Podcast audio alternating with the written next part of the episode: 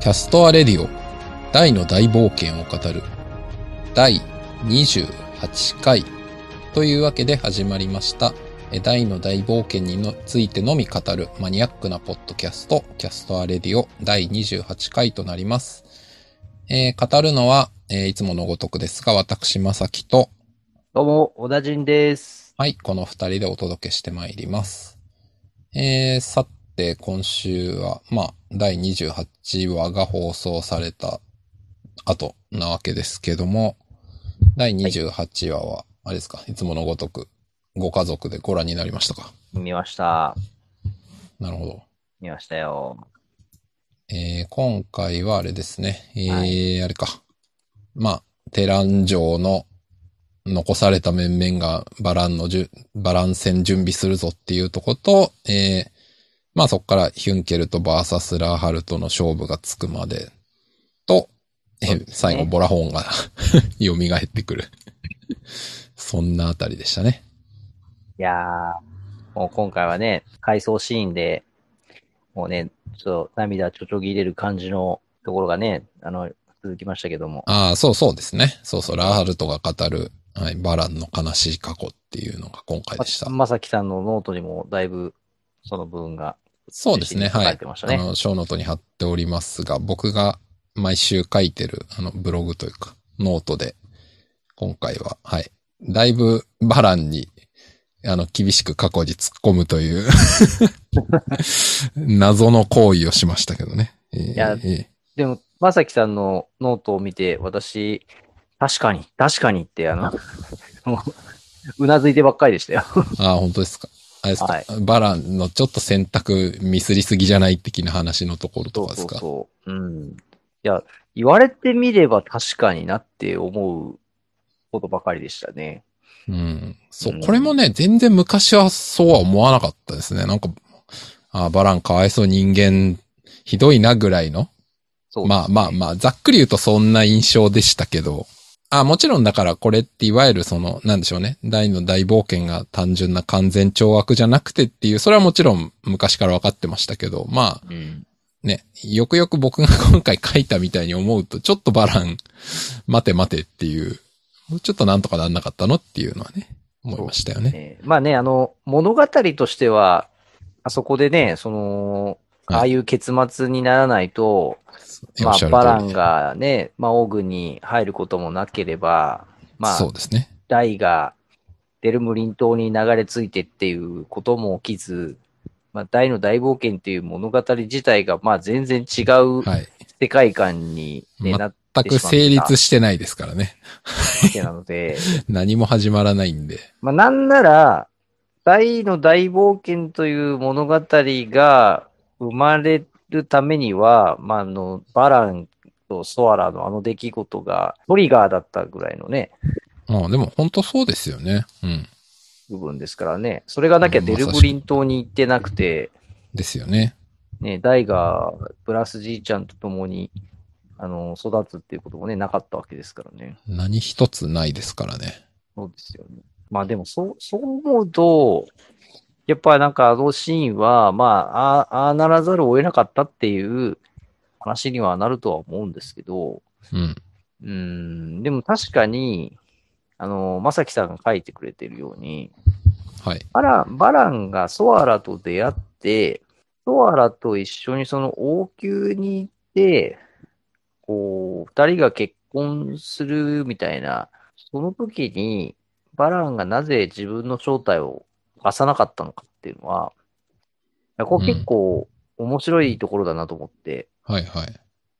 え、なんかそこって、まあ、作品では描かれてないんですけど、当然あのバランが、多分あのソアラと出会ったって時って、えっ、と、まあ、20代多分前半、中半、中盤ぐらいとうか、ん、そうですね。まあ24号ぐらいに見えるってまあ感じですよそうね。ですよね。うんあの、でドラゴンの騎士のか、あの、についての説明によると、あの、生まれ落ちて成人するとその使命に目覚めて戦うみたいな。ああ、そうですよね。説明が確かあったので、だからベルザーと戦ってた、行ってるってことは、もうその二十歳は過ぎてるわけで、そうですね。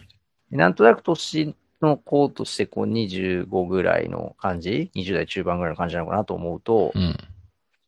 なんとなくその、バランが幼少期をどこでどう過ごしていたのかと。ああ、なるほどね。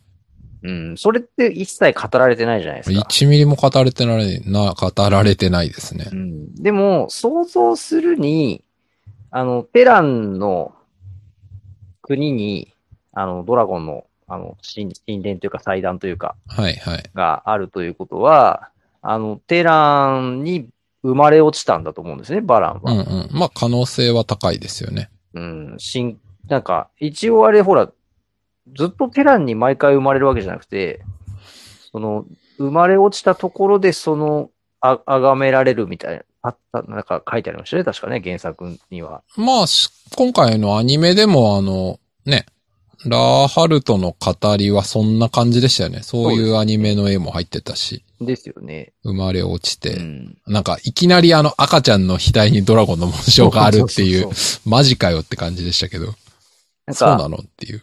過去転々としていたのかどうかもちょっとわかんないですけど、でも少なくともドラ、大の大冒険の作中の中だと、テランがそのドラゴンの騎士を称えてるみたいな土地だって言ってるんで、うん。まあおそらくバランは、テランに生まれ落ちて、まあ、テランで育ったんだろうなと思うわけなんですよね。あ、でもそうだとすると、ナバラっていい年だから、バランの幼少期見てないとおかしくないですかいやまあねテランなんてそうなんですよね人すげえ少ないんだし。そうなりますよね。たかだか50人とかでしょそうそうそう。まあ、あの、過去、もうちょっと栄えてたかもしれないけど、あ、でもまそあれにしてもね、なそんなに大きい。い国じゃないですからね。なまあ、ナバラはもしかしたら点々としてたとか、まあそういう設定もあるかもしんないんで、なんとも言えないですけど。あ、でもそうか。確かにな、テランの王様とかもあんまりなんか実際にドラゴンの騎士を見たことはない様子でしたよね。確かに、テラランにいたらですよ。ねえ。あ、この、の子ドラゴンの騎士だ、育てなきゃって思ったらテラン王に絶対面会させますよね。超重ですよ要ね人物だし、うん。そうなると見たことないのおかしいよな。うん。じゃあテランじゃないかも。で、バランがベルザーと戦い終わって傷ついて、その、あの、泉ですね。泉に行くじゃないですか。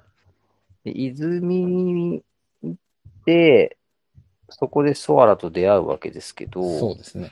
多分あの泉はやっぱ、あの、バラン自身も多分初めて行く場所っていう感じの描かれ方でしたよね。あー、確かに。だからもともとあの、あアルキード王国あたりにバランが住んでたわけではなさそうですよね。うーん、確かに。そうですね。うん。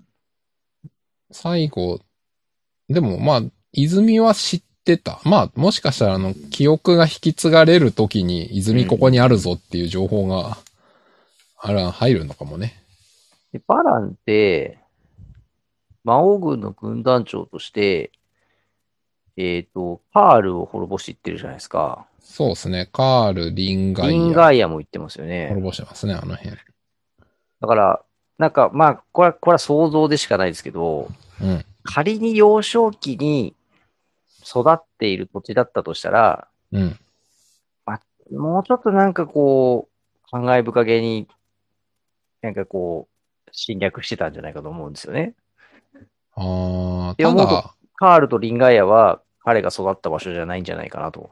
うーん、ただですよ、あの、ほら、まあ、ランハルトが今回語ってたとこだったと思うんですけど、その成人すると己の使命に目覚めって書いてある、いう話だから、それになった瞬間、あの、大の記憶初期の逆みたいな感じで、ドラゴン記憶、ドラゴン人格が発動して、それまでのこと忘れちゃうみたいな可能性もあるのではとか一瞬僕思ったんですよね。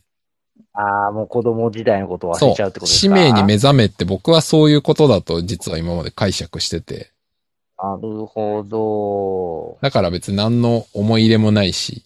なるほど。でもそうなってくると今度、あれですよね。大は大人になったらみんなのこと忘れちゃうのかみたいな話になっちゃいますよまあね。でもほら、大は特別じゃないですか。あ、まあね。人間とドラゴンの騎士で子供ができるはずのないドラゴンの騎士との間になぜか子供ができたっていう超特殊事例だから、まあ大は大丈夫だと思うんですけど、まあまあね、紋章引き継いだからどうか知らないですけど、まあまあ、でも基本的なドラゴンの騎士は代々そういう可能性はあるんじゃないかなという。まあ、この辺もね、想像、妄想なんでよくわかりませんが。いや、でもなんか僕がちょっとそのね、なんでその、バーランの幼少期どうだったのかなみたいな話をしたかっていうと、はいなんかやっぱりその、ダイも、あの、ベンガーナのデパートの下りで、あの、お兄ちゃん怖いって言って、こう、人間から迫害されるみたいなありましたね。シーンがやっぱり描かれていて、はい。やっぱなんとなく、そのバランも、こう、何かのきっかけで、やっぱこう、大人になるまでの間に、ちょっとこう、人間から怖がられるみたいな、やっぱそういう経験をしていて、で、まあ、使命に目覚め、ベルザーを倒しには行ってきて、人間を守る存在として、こう、生きてきて、やっぱこう、いざ人間のね、その国に嫁いでみたいな、話になった時に、うんやっぱりこう自分の正体を明かしたら、まあ、迫害されるんじゃなかろうかと。うーん。まあ、ななるんかほそど。その、そうしてこうね、あの、愛する人を困らせるよりは、まあ、自分の存在、身分を隠してでも、まあ、この人と幸せになりたいって思ったとかね。なんかちょっとうんうんうんこう、そういう過去の記憶から、なんか彼がその自分の正体を明かさなかったんじゃないかみたいなことがあり得るかなと思ったんですよね。おおなるほどね。うん。まあ、まあそういう可能性もあるでしょうね。それもあるかもしれない。まあ、このあたりは、ええ、多分、あの、三条先生に聞いてみないと最終的にはよくわからないんですが。 やっぱ漫画ではあの読んでいて、まあもちろん感動的な場面ではあるものの、はい。やっぱちょっと今回ね、この映像アニメで、あのー音楽も入りながらはいはい。見たことで、やっぱこう一段とちょっとこう込み上げてくるものがあるなと思いましたね。何ですか、その、か、過去のシーンとかのことですか。はいはいはい。バランとソアラのはいはい。エピソードのところですね。あの、大好き TV 見ました。今週の。あ、まだ見てないです。あー、まだ見てないですか。はい、 はい。えっやと、って今ました週の大好き TV で、まあ別にこれはネタバレでもなんでもないと思いますけど、あの、うん声優のお二人が、いやもう、めっちゃ、あの辺のシーン泣いたわ、みたいな ああ、話をされてましたね。素敵大で好すきよ TV ね。バランが、最後あの、国、大陸ごと消しちゃいますからね。あ、そうそう。それ僕のノートに書いたんですけども、これは完全にあの、ツッコミサイドの話ですけど、は いツッコミサイドってなんだ あの、なんであんな爆発しとんねんっていう、ちょっと、どう思いますかもう、国がね、あの、国っていうかもうそ、大陸消えてますからね。消えてますよ。よね。あの、アルキード王国はこの世から消えたみたいな確か原作であったと思いますし、アニメで今回、電撃からのあの、まあ、核爆発レベルの何かがありましたけど、はい。あの威力ほんと黒のコア以外なくねって僕の言うのが、それ僕の感想です。そうですね。あの、バランの技であんな威力は出ないぞっていう。あの、原作を見てると、今回これ、アニメでもありましたかね原作じゃないと多分出てないと思うんですけど、あの、うんえっ、と、どこだろラーハルトのんその回想の途中で、うんえっ、と、やがて二人の間には愛が芽生えたの、こう、流れの中で、皮肉にもソアラ様一国の王女だったのだ。こつてこの世界には八つの国があって、この地の南端アルゴ岬、そこにあったアルキードという国のなっているところで、う。はいはい。地図が出てきて、出そてこますに、ね。あの、アルキードの国の、うん。こう、形がちゃんと出てるんですけど、出てますね。あのー多分要はもう、ここの範囲にぶっ飛んだってことですよね。これ、ちょっと僕今手元で他の地図が出せないんですが、他の地図だと他アのルキ地ー図ドと比べてみましょうか。ない。他の地図なんかちょうどいいページどっかありましたっけ大の大冒険。地図。あ ググってんのか。 いや、まあ僕もググる以外ちょっと思いつかないですけど。あ、えっとね、やっぱね、ないんで、ないですね。あるマジではね、うん。ないない。もうそこが、丸々ない。それじゃあ完全にこの時のバランが消し飛ばしたってことですかだと思いますよ。ええー、それ威力ありすぎじゃないからなんでも。あ、だってこれあの、ロモスのあ、本当だ。船の、船のシーンで、多分ね、シーンで僕も今同じ画像を見てると思いますけど、ないですね。こうえっと、ラーハルトの回想シーンで出てくるアルキードって書いてある白いエリはいアと、存在しないですね。うんそう、ちょうどもうその、ベンガーナ側の方しか残ってない地図になってこますねれ、消し飛ばした領域広すぎませんいくらなんでも。そうなんですよ。これ黒のコアでもこのレベル出ないんじゃないですか。マジで。いやーてかね、こあれれ、あれじゃないですか、あの、バーンがあの、ピラーオブバーンで落とした黒のコア1個分でだいたいこれぐらいの威力なのではっていう。あの時、あれですよね、黒のコア入った、あの、ね、落っことしたのって、あれ、六ピラーオブ芒バー星を描く。そうそう。六芒星を描いて、6個が連動すればもう確実に地上は吹っ飛ぶって言ってたんで。うん、だからイメージ的には、その、まあ、あの、それの1個分ぐらい。うんうん。一1個分ぐらいでおかしくないんじゃないかっていう。うんだってあの、ハドラーの中に埋まってるのぐらいだと、全然こんな威力になんないでしょっていう。どんな威力だったのこれっていう。これあれですね。威力ありすぎ問題ですね。いや、でもね、なんかそれに関しては、まあ、やっぱりあの、怒りによる力の増幅みたいなね、ことなのかなとは思うんですけどね。え、でも何の技なんですかねそしたら。いや、もうだから技とかじゃないんですよ、多分もう。ええ何様のつもりだわーっていう、もうこの、ドラゴニックオーラがもう弾け飛んだみたいな。ああ、そういう感じドラゴニックオーラを全部、何こう、攻撃的エネルギーに変換しちゃったみたいなそうで、放出したっていうね。あ、そういうことうん。もうそれ以外、ちょっと考えられないですよね、ここねもうああ、技じゃないと。そうあの、なんかその、なんていうんですかね、あの、いわゆるこう、コントロール下にない、もう、えーなんあか、うーん、純粋な、もうその、肺のパワーみたいなのが、ああ。あれかなあの、例えとして近いかどうかわかんないけど、あの、ドラゴンボールのあの、ベジータがあの、魔人ブー吹っ飛ばすためにこう、もう全身からエネルギーバーって出して、みたいはいなは。いはいはいはい。まあ、あそうのそうそう後、ベジータ死んじゃうけ。自ど爆、はい。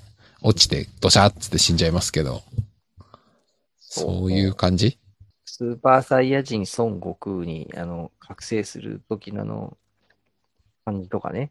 おはいはい腹はその怒りでこう、我を忘れて、なんかパワーが飛びで飛び散ってくるみたいな感じの。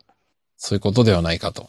そうそうそう。いや、だからバランも、なんだろう、ここまでなると思ってなかったんじゃないかな。うん。いや、これはね、あの、な、なんでしょう。一、キャラクター個人が出せる破壊力としては、うん。確実にあの、本作品中最強ですね。 この、どうでしょうね。この、あの、黒のコアみたいなあの、道具を一切使わずにですね、うん。持てるものだけで出した威力としては間違いなく最強を認定します。そうですね。はい。若き日のバランのブチギレが最強です。肉体的にもこうね、充実している時期の。そう。でもあの、ほら、僕ノートに書いたけど、あ、はいその後、ソアラ抱えて飛ぶシーンで上着じゃない服着てるから、あれ、リュウマ人にもなってなくねみたいな。だかなってないですね。らそれ、それでその威力おかしくないですかもう。意味不明ですよ。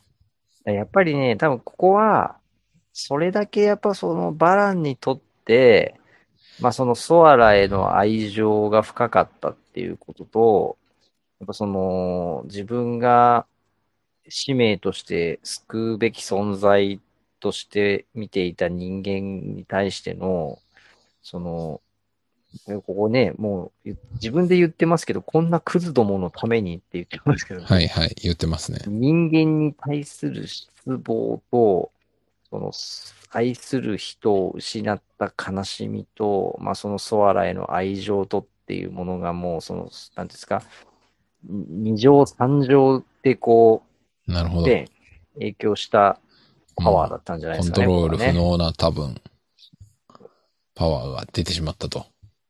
で、しかもなんかこの前って、やっぱその、幸せな時間を過ごしていたじゃないですか。はいはいはい。そ彼うではすね。だからやっぱ非常にこう、なんて言うんでしょうね、精神的にもこう、充実した日々だったんだと思うんですよね。はいはい。そうだからこう、その、いわゆるベルザーと戦って傷ついて、まあその、疲れ果てた体が、こう、ソアラとこのね、D のとの日々によって癒されて、回復して、なんかこう、なんていうんですかね、もうじ、エネルギー的には非常にこう、満ち満ちてたんじゃないですかね。なるほど。その、満ち満ちてたエネルギーが全部この時のそうそうそう。怒りと悲しみで放出されてしまったと。そう、なんかもう、負のエネルギーに変換されて爆発したみたいな。なるほど。やっぱあれですね。大の大冒険世界。その僕今回、今回っていうか、このポッドキャスト始めて小田人さんが感情で結構よ戦闘力変わるんじゃねえ説うん。をい、小田人さんから聞いた、ああ確かにあるなって思うようになったんですけど、うん。まあそう思うと実は、あんまりその作中でそういう表現は、あ言語化はされてないけど、そういうものがう構造としてあるって見た方がなんかしっくりくる場面は多いですね。もうここなんかもう本当最たるものですよね。うん本当。いやあのほら、ドラゴンボールとかってあの、孫悟飯は、例えばですけど、明確に感情で戦闘力変わるっていうのがもう言語化されてるじゃないですか。はいはいはい。ご飯行かれみたいな。なってますね。ごく、あの、親父から行かれって言われるっていう、 あの、無茶ぶりを彼はされてますけど。あんまり大の大冒険はね、それで戦闘力が明確に変わるっていうことはほとんど言わないですから。うん。でも実はね、実はそこ大きかったのではっていう話ですね。あったんだと思いますよ、やっぱり。そうですね。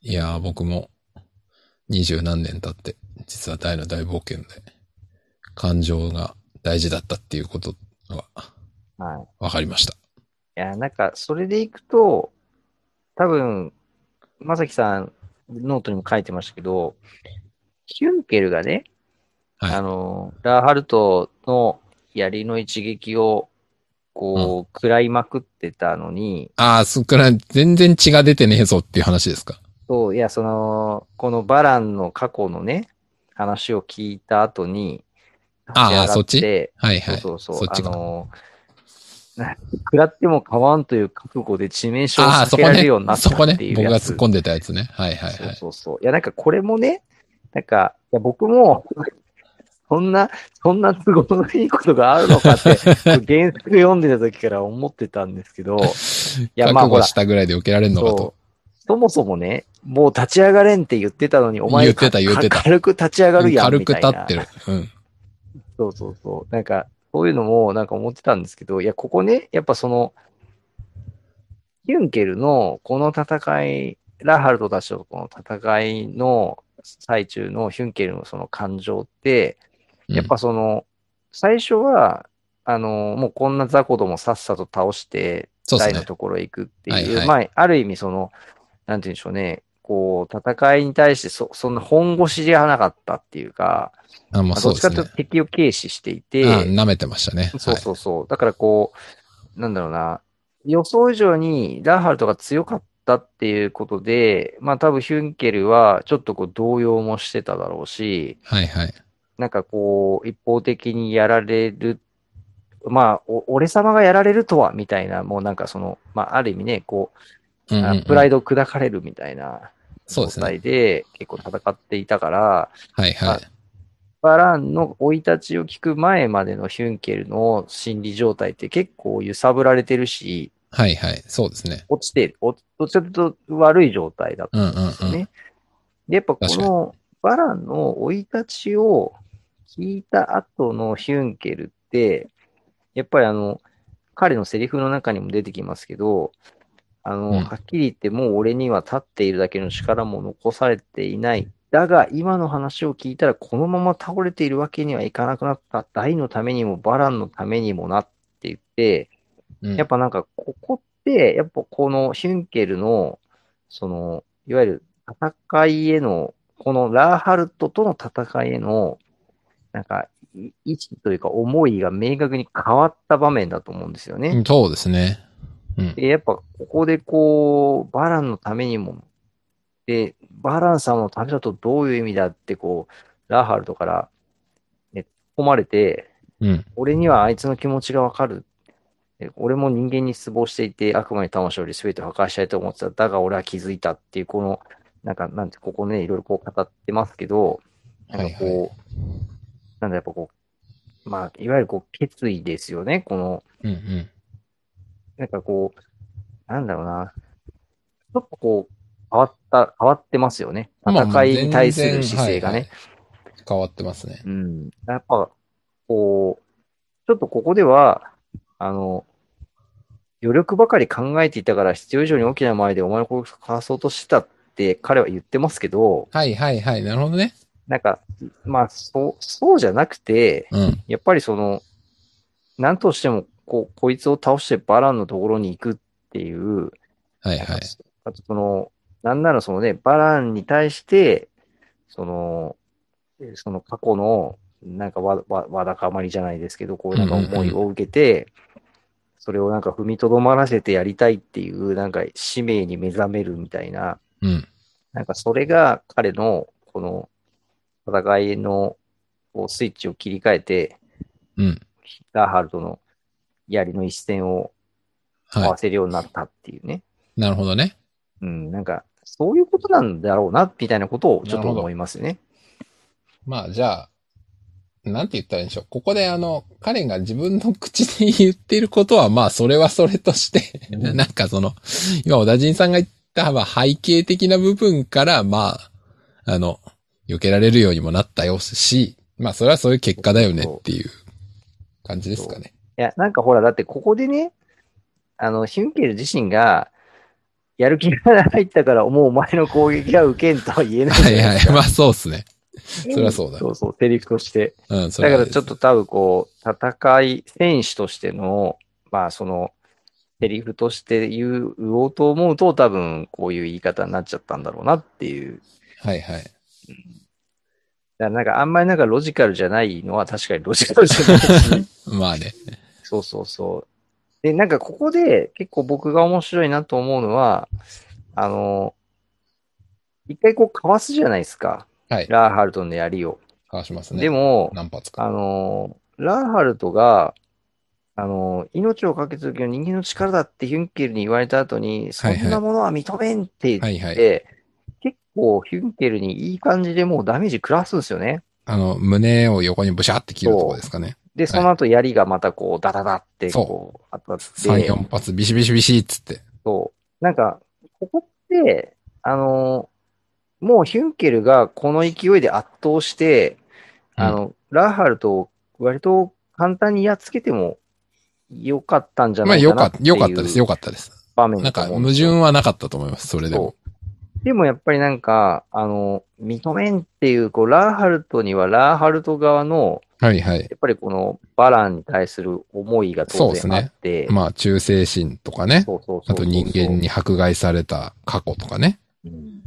で、まあ当然この選手としての多分力量も、この段階では多分ラーハルトの方が上そうなでんだとす思うね。あの、ですよね先週のゲストのしげさんがね、10回やったら多分8回はラーハルトが勝つと思うって言ってた。そまさにそういう話ですよね。そうだからなんか、ほら、それこそ、 もうあの、なんか実際の世界でもよくそういう話もありますけど、思いが強強かったら勝てんのかみたいな話になっはていくると、はいはい。ありまいやすなんね。かそ、そんなこともないみたいな話もあるじゃないですか。うん。やっぱりこう実力がなきゃ勝てないしとか、そうですなんね。か、じゃあ負けたやつは思いがね、足りなかったのかって言われたら、必ずしもそんなこともないとはいいうはい話はいも。あって、あそういう意味ではなんかここでヒュンケルが思いに目覚めて一方的に勝たないで、ああ、なるほどね。あの、ラーハルトがやっぱりこう、俺は俺の思いがあって戦ってて、で、それをこうね、あの、彼にぶつけて、あの、最後にとどめを刺そうとしたときに、あの、いわゆるこう、権威ではなくて、うん。あの、ヒュンケルのその最後に、あの、アバンの印と彼のやりとで、はいあの描いた、その、ね、あの、十字架からグランドクルスを放つっていう、なんかここって、はい。あの、なんか選手と選手の勝負だったら、ここってやっぱりハーケンディストール対ブラッディ・スクライドで勝負決めてほしいとこじゃないですか。おーなるほどね。はいはお互いのやっぱり必殺のい。うん。剣の技と槍の技そうでで、すね。そう、どっ確ちかがに。強いかっていう。確かに。しかもほら、一回、あの、えーブラッディ・スクライドこう、かわされてるから、そうですね。次こそ決めるみたいな、そういうシーンになっててもおかしくないと思うんですよね。はいはい。確かに。そう。でもなんかもう、だから選手として、その、剣で戦うんじゃなくて、その、最後に、その、あ闘気の、闘気の力で、うんあの、勝負して、ね、技を放って勝つっていう。しかもそれがその、アバンの印を、こう、いや、もう、これ、あの、こんなチャチな鎖でってラガールと言ってますけど、うんいや、これ、ハーケンディストールで切れないのおかしいと思うんですよね。あ、そう、僕もノートにそそう書いたんですけど、なんで切れないのっていう、これの説明をマジ知りたいっていう。はい。そう。いや、だから、だからこれも、だからその陶陶器を込めて、まあ、持ってたことで、まあそのね、とんでもない、こう、パワーになってたってことなんだとは思うんですけど、はいはい。なんかその、いわゆるこう、うわ技とか選手としての力で勝つんじゃなくて、はいその、まあ、より強い、その正義の思いというんですかね、うん。あー戦うその意志の力みたいなもので、このラハルトとの戦いに勝つっていうのが、なんかすごく、いや、今思うと、あの、まあ、なんかこう、ただ強さ、純粋なその、うんうんうんうん、ぶ武力的な強さではなそういっすね強さが、やっぱすごいこの大の大冒険の世界の中だと、描かれ方としては大事に描かれてるのかなっていうのうはん。そう思いまうす。んうんうんそうですね。まあ、だから、うんていうか、あの、単体の戦闘力こそが重要っていうんだと、それって結局最後のバーンとかもみんなそうですけど、うんそういう主張ですからね。単体が強いやつが偉いっていう、うんそうじゃないよっていうのが、まあ、うん主人公側の、あれですよね。うん信念ですよね。そう別に個人の戦闘力の上下が偉いとかじゃねえだろうみたいな、 まあそういう話ですよね。ヒュンケルトと、ヒュンケルとこのラハルトの、このバトルは、まあ、この間のバランのこの階層も含めて、言ってみれば、サブキャラたちの戦いじゃないですか、ここって。まあそうですね。ダイも出てこないし、ポップもいないし。うん、でラハルトなんてなんならね、別に軍団長でもないし、そうですね。ただの一階の戦士じゃないですか、竜騎衆の。そうですね。にもかかわらず、これだけのこのね、原作のページ数も割いて、こう、戦当ててるのって、なんか、すごいなと思いますね、これね。まあ確かにね。うんでなんならほらもうこの後のダイとバランの戦いがもう絶対こう、この後に描かれるってことはもう分かりきってるうん状況じゃないですか。そうですね。にもかかわらず、こんだけあの、話数使って、ヒュンケルとラーハルトとのここのやりとりを描いてるっていうのは、ままあ、あやっ確ぱかに。この二人人気あるの分かりますよね。まあ確かに。そう選ね手。として強い。やっぱバトル漫画っていう見方をすると、やっぱりこの選手としての強さはね、この作中の中でも、すごいこうトップに入ってくる2人だし、うん。またちょっとこの過去にいろんなものを背負ってる感じとかね。うんあの、鎧の魔剣と鎧の魔装ってそうっいすうねこのね、ロンベルクの。ロンベ武ル器のをね武器用みたいなのとかね。いやー、やっぱこれいい戦いだな、ここは。なんか最後にこのね、ボラホーンさんがね、復活ボラホーンさん。本当、どてっぱらにこんな穴開いてなんでこいつは生きてるんですかね。うーん、ちょっとボラホーンの生命力はすごいですね。なんか、あの、自分で自動回復する、あの、なんかドラクエにありますよね、あの、自動、ターン終わると自動回復する、ああ、敵ボスとか敵でちょいちょ神秘い。の鎧とか、ああ、そういう武装もありますねあ。りますよね。いや、はい彼が実は身につけてる鎧がそういう鎧だったとかするんですかね、これ。うーん、まあ、それかあの、ほら、バーンジャとかさ、ハドラーがよく言ってる、心臓2個3個あるから大丈夫理論。 あ、そっちそうあれ、あーあれ謎ですけどね。まず何個もあるのが謎な上にう、んうんうん1個貫かれても平気とか、なんだそれみたいな。うん。ありますね。まあもしかしたら、ボラホンもそういう性質があるのかないのか。いいや、やな、なさそうだけど。ね、あの、なんだろう。オラフォンって、あの、苦しそうですらないじゃないですか。あ、そうそうそう。全然、死にそうですらないですよね。う。なんか、汗一つかいてないし、あれとピンピンしてますよね。なんか、それもすごいですよね。まあだからやっぱあれじゃないですか。さっきの話で言うと、あの、ボラホーンと海底にナメップしてた時のヒュンケルのブラッディスクライド威力がしょぼかったんじゃないですか、やっぱり。いや、でもね、これね、原作見るとね、もうだらだら血だら垂らしてるんですよね、これ。え、何この後のボラホーンがってことえ、だってもうさ、あの、あれですよ。ポップを、ああ、本当だ、めっちゃ血が出見せつてける。る前のところとか、ボタボタ血垂れて、地面に、だってもう血あ本当だまだ、本りが当だで。きてボまタすボタとか言ってる。そう。でもその割に全然苦しそうじゃないですよね。そうなんですよ。原作でも。なんか随分顔が元気ですよ。そどうなってんでしょうね、ボラホーン。う。ね、ボラホーン謎ですよ、本当腕力は、あの、ヒュンケルから馬鹿にされるぐらいだけど、結構あの、貫かれてから動ける力は割とクロコダインに近いんじゃないですか。タフさがやるっていうことでクすね、ロコダインもあの、しょっちゅう腹貫かれてからよく立ってるじゃないですか。確かに。実はボラホンも、そんな感じが。まあだからあれですかね、ドラクエの、あのーヒットポイントの概念があるとすると、まあまだ立ってられるぐらいのヒットポイント残ってるってことですね、きっとうね。ん。全然残ってるんじゃないですか。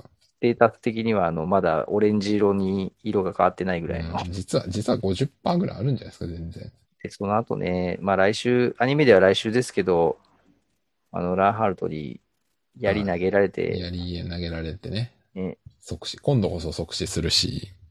悲しい最後を遂げてしまう。あ、でもそう考えるとあれだな。あの、ヒュンケルが放ったブラッディスクライドより、もう死亡寸前のラーハルトが、どういう体勢かで投げた槍の方が強いってことですよね。 そうそうそう。結論から言うと。 コントロールすげえいいし。いやー、あとはあれですよね。あのーほら、新鋭騎団とかの場合に、あの、核がどこにあるかみたいな話ありますけど、はいはい。コアね。そうそうそう。あの、結構、この、獣人系とか、こう、モンスターも、やっぱなんかその、狙いどころっていうか、あの致命傷を与える場所とそうでない場所とかがあるのかもしれないですよね。ああ、まああるんでしょうね。まあ、それこそ心臓なのか頭なのかみたいな話だと思いますけど。多分、まあ、これは次週ありますけど、ボラホーン完全に脳みそぶち抜かれてるんで、 まあ、これは即死でしょうなっていううん感じですね。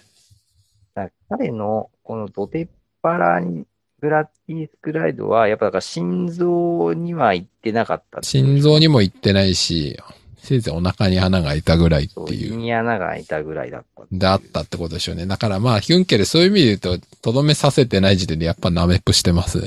いや、だから最初から心臓狙えよって話ですよいや、ね。ほんとそうですよね。ヒュンケルのブラッディスクライドが本質的に敵を倒したことは作中一回もないですからね。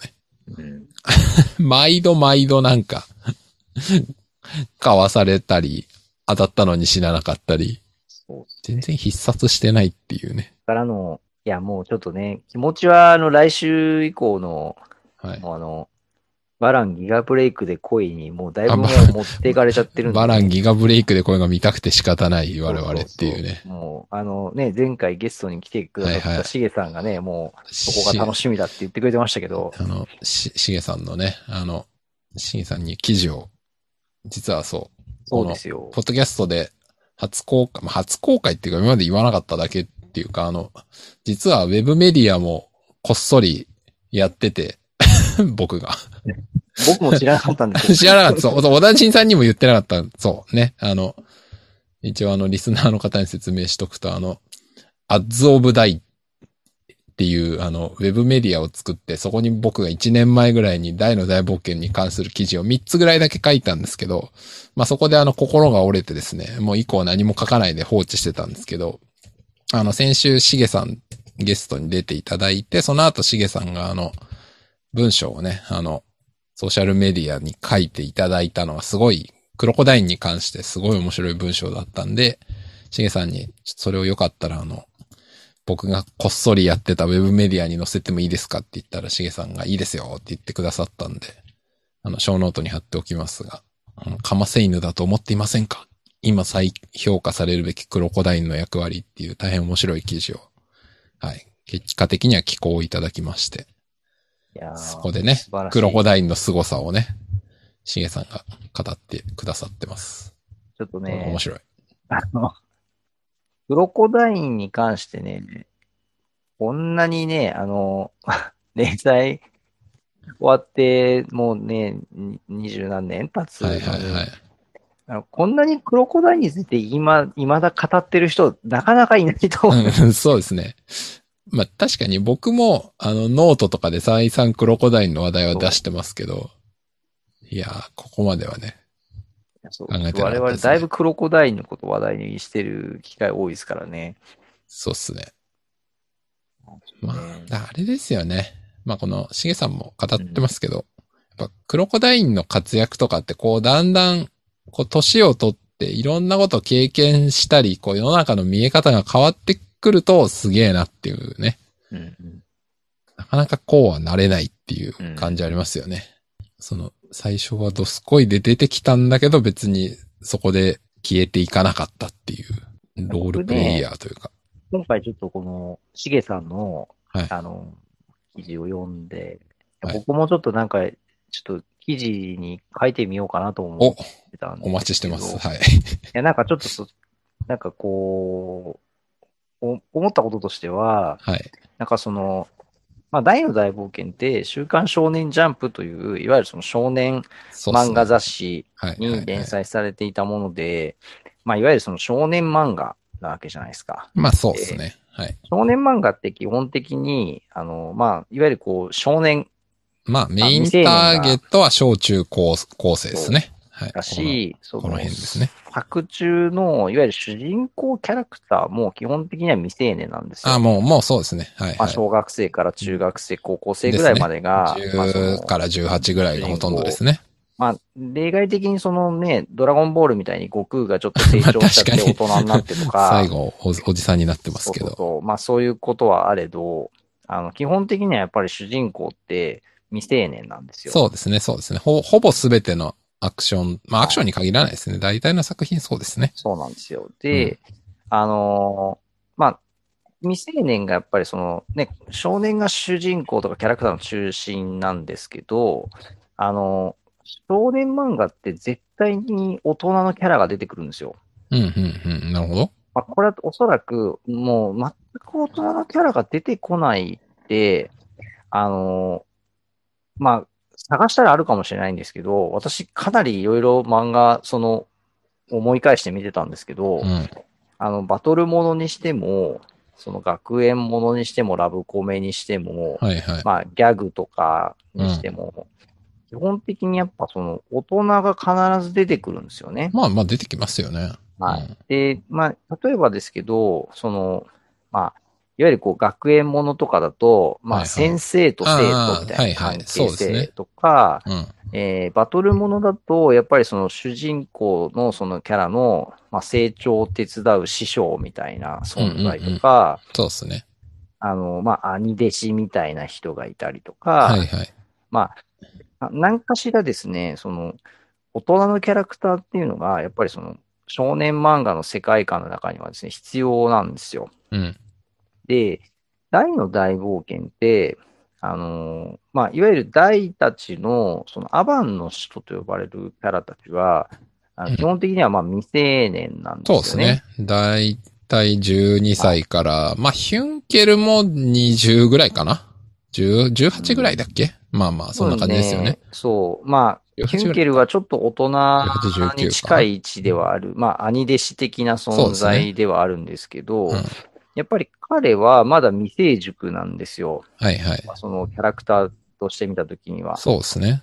うん、で、大の大冒険の面白いところは、やっぱりその、いわゆる大人で彼らを導くべき存在であるアバン先生というキャラクターが、うんうん。もう作中の本当に最初の最初に死んじゃう。そうですねまあ死んまあ実際には死んでないんだけど、まあまあまあ、退場しますね。少なってくいとうも。風になっちゃって、物語の中で、いわゆるその彼らを、その、まあ、いわゆる助けたりとか、うん。彼らの支えになったり、彼らをその成長させたり、導いたりする大人のキャラクターっていうのが、うん。実は、その、いなくなっちゃうんですよね。はいハはいマンは先い。生が不在になって。うん。で、あの、その代わりとなる人が実はクロコダインだったんじゃないかと。おー、あーなるほど。なるほ僕はど。結構、あおうの、おうシゲさんの投稿されたのを見てたときに、まあちょっと思って、なるほどね。そう。で、あの、じゅクロコダインって、うん。年齢は特に出てないんですけど。 30、人間だと30前後って確かあの原作の、はうい、んどっかの紹介ページにありましたね。あのーまあ、おそらくその彼は、その、110まだの分団長になるっていうところに至るまでに、まあ、彼はその獣王として名が、名を馳せる、そうですね。まああ、何らかの実績があるんでしょうね。うん、あって、まあ、その、しげさんの投稿にもありましたけど、その、武人として、その周囲からすごくいろいろ、ほんなんていうのこう、認められてるような、はい、はい。クロコダインを表するセリフが出てくるってありますね、ありすまけすね。ど。そう、多分彼はやっぱりその作中の中で敵味方問わず、やっぱりその武人としてすごく認められた存在で、うんうんうん。うんあの、あんまり直接的に大たちに対して何かそういう、あの、指導をするとか、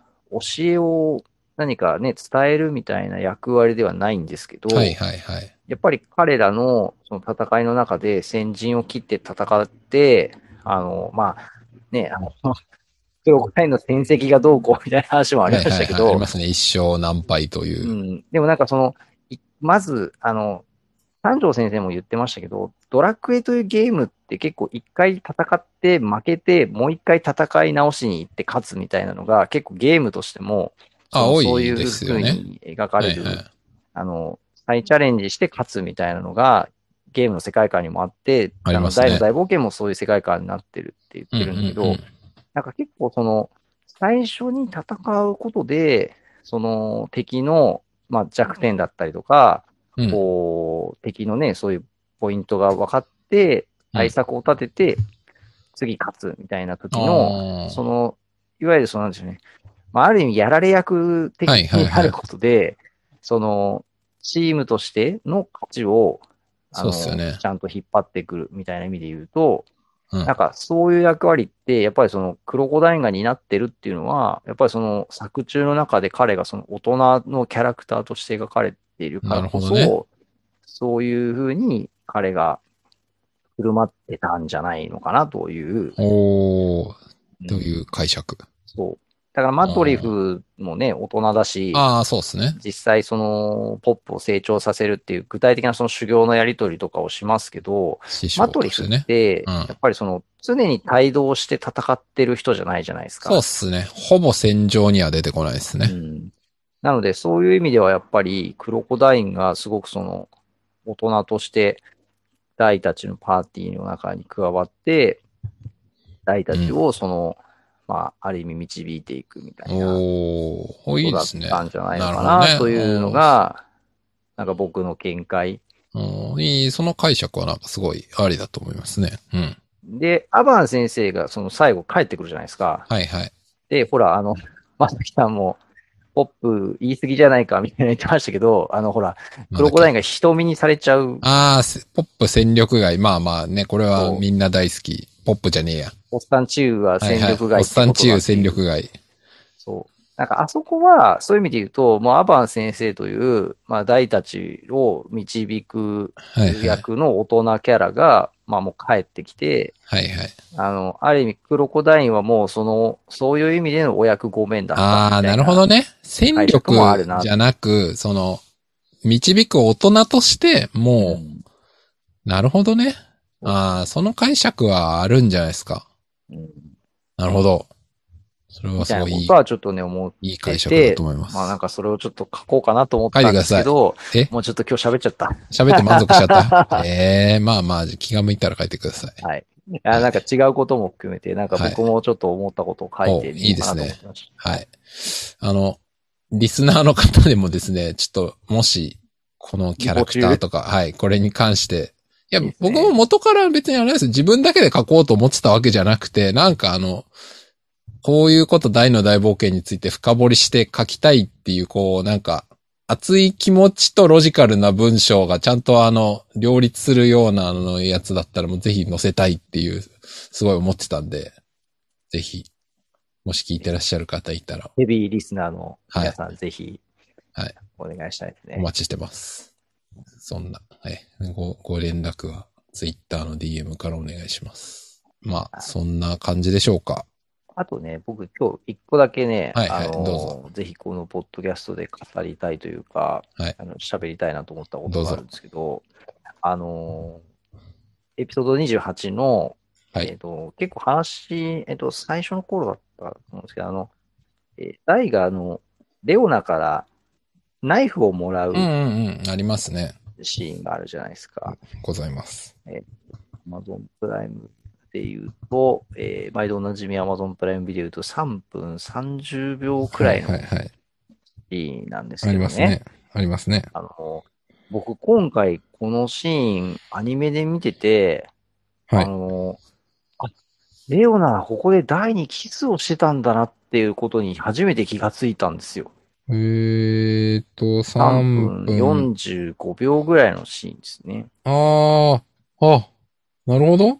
あの、確かに。確かに。3分48秒、9秒。この辺、はいキス以外はありえない角度ですね、この角度は。あの、これって実は、そ原の、作どうなってんだろうあで、原作でも実はですね、あの、同じような角度で、まあ、レオナが台にこう抱きついているシーンが描かれてはいるんですよ。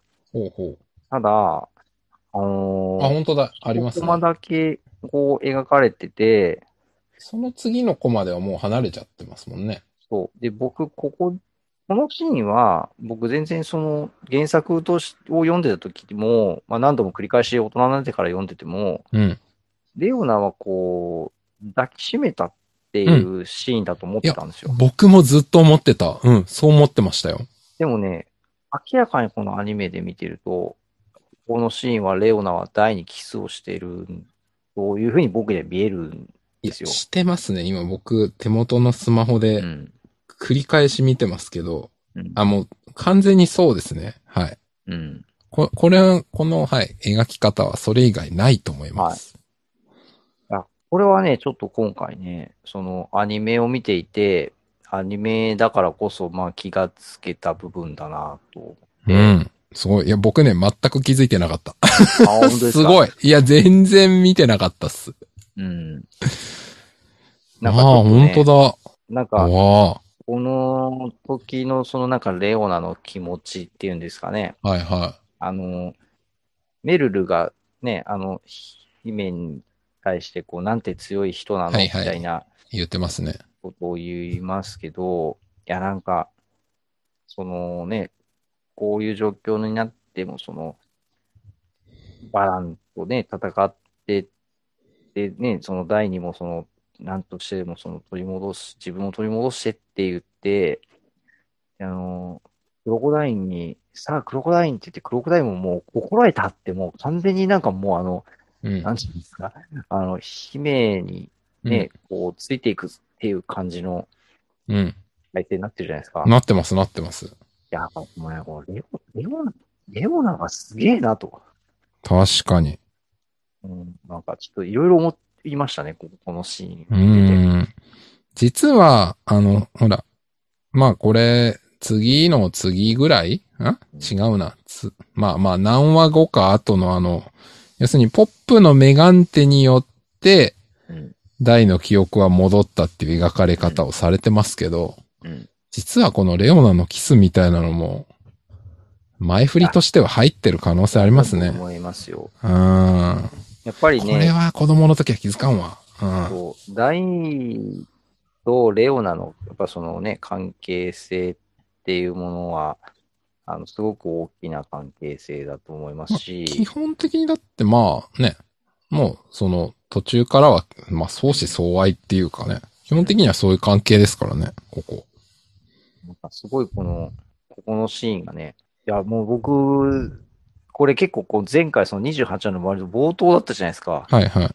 割とこの冒頭でこのシーンでわーってなって、結構ね、この後ちょっとさしばらくね、あの、頭に入ってこなかっそう。 最後はあ、こう、あ、ちょっと原作原作と思って、 その、はいはいその場で原作すぐちょっと見ちゃいましたもん。た。へえアニメのリアルタイムで見てた時に。ー。はいはい。そういうことだったんか、みたいな感じになって、一人ですごいこうなんか、わーってなってて、子供たちが、お父さんどうしたのみたいな感じになって うん、これはちょっと、お前たちにはまだわからない。そうこの気持ちはまだわからないっつってね。そう。そうなんですよ。ちょっとね、これはね、なるほど発見でしたね。ええいやでもそう考えると結構これ切ないなと思うのはですよ。うんレオナとダイ、ここ以外にそんなキスしてるシーンなんて多分最後までないでしょ。はい、はい。多分な、だって記憶戻った後にダイがそういうことを受け入れたり、で、もう記憶が戻ったダイにレオナがそういうことができるって感じがあんましないじゃないですかうん。で、最後、そのままダイが言ったらあれですけど、帰らぬ人になっちゃうわけなんで、うわ、切ないわ、そう考えると。これが最初で最後の、ええちょっとやっぱりこれ先週僕言いましたけど、あの、原作から終わり変えてほしいです。 ちゃんとあの、ハハドラーさんのパワーであの、最後、 黒の皮をどっかに処分して、 みんなめでたく帰ってきてほしいです。いやーなんかお願いしますよあの、ダイとレオナの結婚式のシーンで終わるみたいな。あ、そうそう。で、終わった後に、もうこの剣は使わないからいいよっつって、刺しておく、みたいな感じで終わってほしいですね。う。いやー、いいですね。実はだからあの、剣刺してるシーンはもうそれのミスリードでしたみたいな感じで終わってほしいですね。なるほど。あ、それいいな。あ、それ、それに期待しよちょっと、大好き TV に投稿しましょう。えー、まあ、見てくれるのかわかんないです。あ、そうそう。それでね、あの、先週かな、あの、えっと、ツイッターアカウントの方にあの、はいこの番組を聞いてくださってるっていう方からあの、メッセージをいただきまして、あの、大好き TV の第2回で、えっ、と、唐沢監督と、あの、斎藤 V さんが話してる回があって、ここの途中でですね、うんえっ、と、45分ぐらい経ったかな。なんかあの、えっ、と、劇場版とかもやりたいですよね。47分過ぎぐらいか。この方のメッセージによると。あの、なんだっけな。劇場版ができるぐらい頑張りたいですね。ぜひぜひやりたいやりたい。みたいなことを言って、う。はいはいはい。いうシーンがあったんですよね。まあまあ別にそこはそれぐらいで終わってて、しかもね、その放送時期が去年の6月とかなんじゃないかなその YouTube として。まだアニメも始まってない時期なんで、まあでもそういうことが言えるっていうことは、その、まあ人気とか展開次第では、劇場化とかのシナリオっていうか、まあまあそういう可能性も別に全然用意されてるん、用意っていうか、可能性の中には入ってるんだろうなっていうのを、その、教えてもらった大好き TV の第2回を見ながらなんとなく思ってましたね。まあ、なので何が言いたいかっていうと、今、僕とダジンさんが言ってた妄想は、まあ、アニメ本編で描かれる可能性も、まあ、まあ、な中身はともかくとしてね、その原作とは違う終わりみたいなことも含めて、まあ、ゼロじゃないし、劇場版みたいな可能性もゼロじゃないんじゃないかなっていう、うん。まあ、そんなことを思ったという話でしたね。楽しみにしましょうーん、そうっすね。やっぱちょっと僕は、はい、今日の小田人さんの話を聞いて、最後やっぱり、バーンとの対決は映画ば、映画、劇場版でやって、それで最後、はい、あの、みんなが無事に帰ってきて、っそうですてねいうハッピーエンドで。ハッピーエンドで終わっていただきたいという、はい。はい。感想をここに。 誰が聞いてるかわかんないんですけど、関係者の方は聞いてないと思いますが、一応言っておきます。楽しみにしましょはい。こんな感じですかね、今週は。はい。あとなんか大丈夫ですかいい。こ う。のいや、もうとにかくあいいれですよ。ええー次回、あの、バランギガブレイクでギガブレイクで来いね。はい。楽しみにっていうことで。はいはい。僕もそれをすごく楽しみにしております。今週はそんな感じでしょうか。はい。では、えーお聞きいただきまして、ありがとうございました。ありがとうございました。